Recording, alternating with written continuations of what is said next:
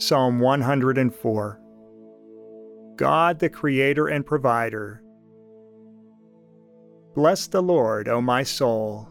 O Lord my God, you are very great.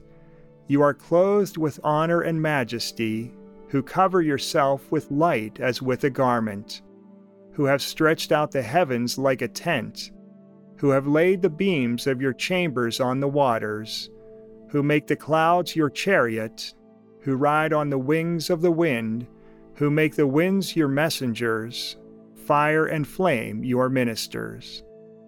You set the earth on its foundations, so that it should never be shaken.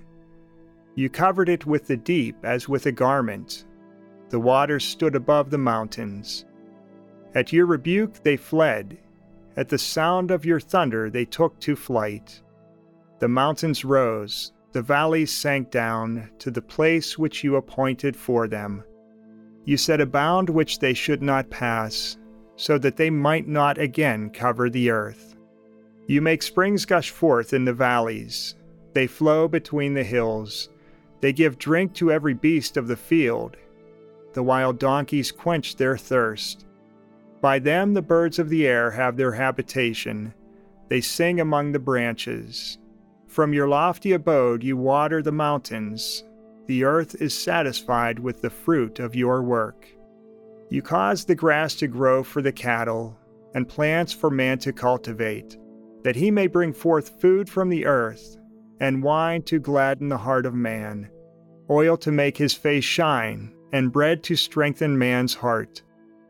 The trees of the Lord are watered abundantly, the cedars of Lebanon which he planted. In them the birds build their nests. The stork has her home in the fir trees. The high mountains are for the wild goats. The rocks are a refuge for the badgers. You have made the moon to mark the seasons. The sun knows its time for setting.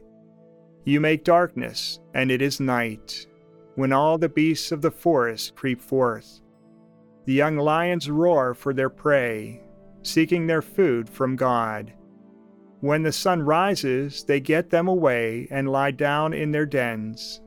Man goes forth to his work and to his labor until the evening.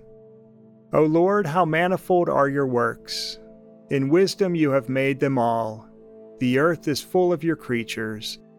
Yonder is the sea, great and wide, which teems with things innumerable, living things both small and great there go the ships and Leviathan which you formed to sport in it. These all look to you to give them their food in due season. When you give to them, they gather it up. When you open your hand, they are filled with good things. When you hide your face, they are dismayed. When you take away their spirit, they die and return to their dust. When you send forth your spirit, they are created and you renew the face of the earth. May the glory of the Lord endure forever. May the Lord rejoice in his works, who looks on the earth and it trembles, who touches the mountains and they smoke. I will sing to the Lord as long as I live. I will sing praise to my God while I have being. May my meditation be pleasing to him, for I rejoice in the Lord. Let sinners be consumed from the earth, and let the wicked be no more. Bless the Lord, O my soul. Praise the Lord.